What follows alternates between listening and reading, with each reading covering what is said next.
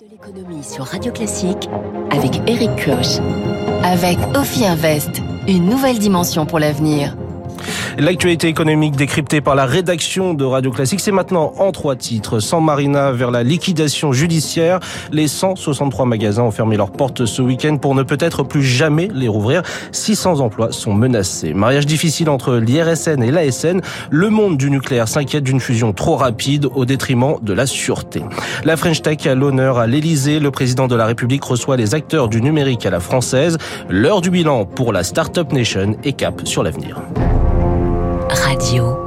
Radio classique. Décision attendue sur le sort de San Marina aujourd'hui. Le tribunal de Marseille doit dire si oui ou non l'enseigne de chaussures est placée en liquidation judiciaire faute de repreneur. L'issue semble inévitable. Au cours du week-end, les 163 magasins San Marina ont baissé le rideau définitivement. En tout, 600 emplois menacés. Après Camailleux, Koukaï, André, une victime de plus dans le secteur du prêt-à-porter. La faute au nouveau mode de consommation avance Pierre-Louis Després, directeur général de Chaos Consulting, cabinet de conseil spécialisé dans les marques et les innovations. La distribution s'est mise en ligne sur Internet pour les prix les plus bas ou les prix euh, moyenne gamme. Et ce qui reste en ville à cause des loyers et des foncières qui doivent sortir des résultats, ce sont les magasins qui, eux, vont aller vers de la qualité, du service et de l'expérience client. Et toutes les marques qui sont au milieu vont souffrir énormément. Un, parce qu'elles pourront pas payer leur loyer. Deux, parce qu'elles ne peuvent pas faire de l'occasion, qui est un grand marché qui s'est développé au plan mondial. Et trois, elles n'ont pas les moyens pour faire de la création. Or, en matière de mode, il faut faire de la création, il faut proposer du nouveau. 6600 emplois à pourvoir. La, RATP lance une vaste campagne de recrutement pour préparer la Coupe du Monde de rugby 2023, mais surtout les JO 2024. En tout, 4900 CDI dans le détail. La Régie des Transports recherche 2700 conducteurs de bus, 400 de métro et 700 agents de gare et station. Grève à l'IRSN aujourd'hui. Les salariés de l'Institut de radioprotection et de sûreté nucléaire protestent contre le démantèlement annoncé de l'institution, une révolution qui inquiète le monde de l'atome. L'IRSN doit fusionner avec la SN, le gendarme du nucléaire, annonce faite en début de mois par le gouvernement.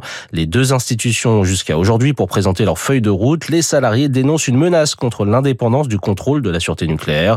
Une réforme nécessaire mais trop rapide selon Yves Lheureux.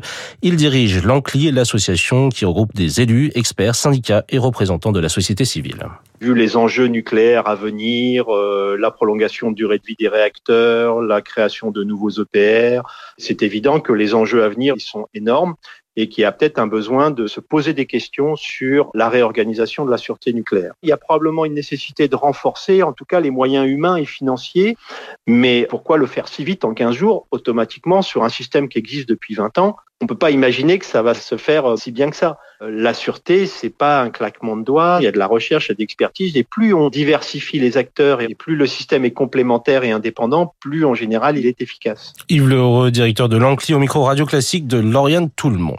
La French Tech reçue à l'Elysée, Emmanuel Macron s'exprimera devant les acteurs du numérique cet après-midi. À cette occasion, le président de la République dévoilera les noms des nouvelles sociétés qui intègrent le Next 40 et la French Tech 120, indice phare du numérique français. L'heure sera au bilan après le lancement du label French Tech il y a 10 ans, mais le moment aussi pour préciser la feuille de route qui permettra de mieux faire grandir nos pépites technologiques. Nicolas Brienne, président de l'European Startup Network. On a eu beaucoup de startups financées par euh, des investissements publics qui ont annoncé des plans de licenciement, parfois jusqu'à hauteur de 20% de leur effectif euh, ces dernières semaines et ces derniers mois.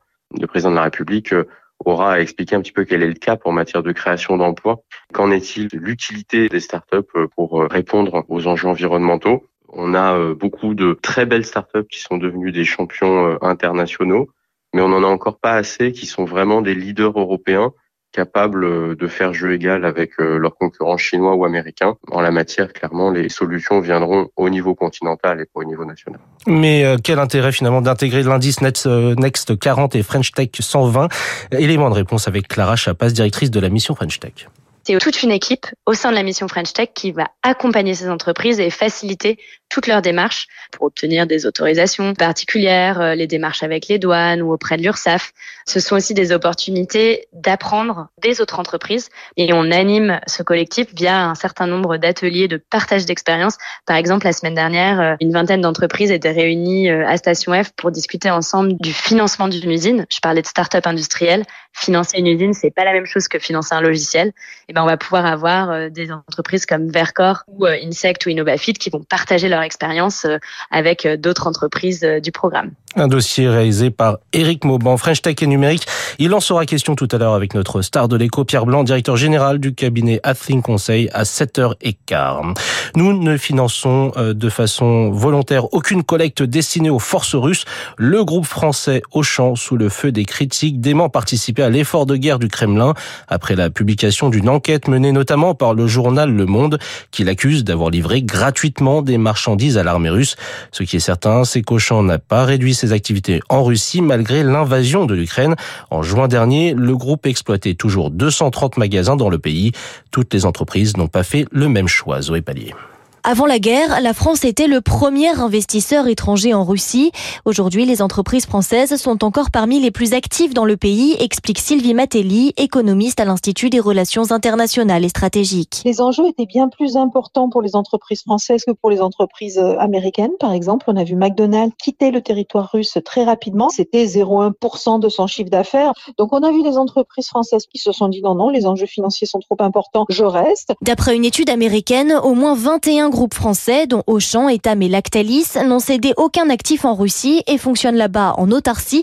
À l'inverse, les premiers à avoir quitté le pays sont ceux qui dépendaient d'approvisionnement extérieur, comme Renault dans l'automobile.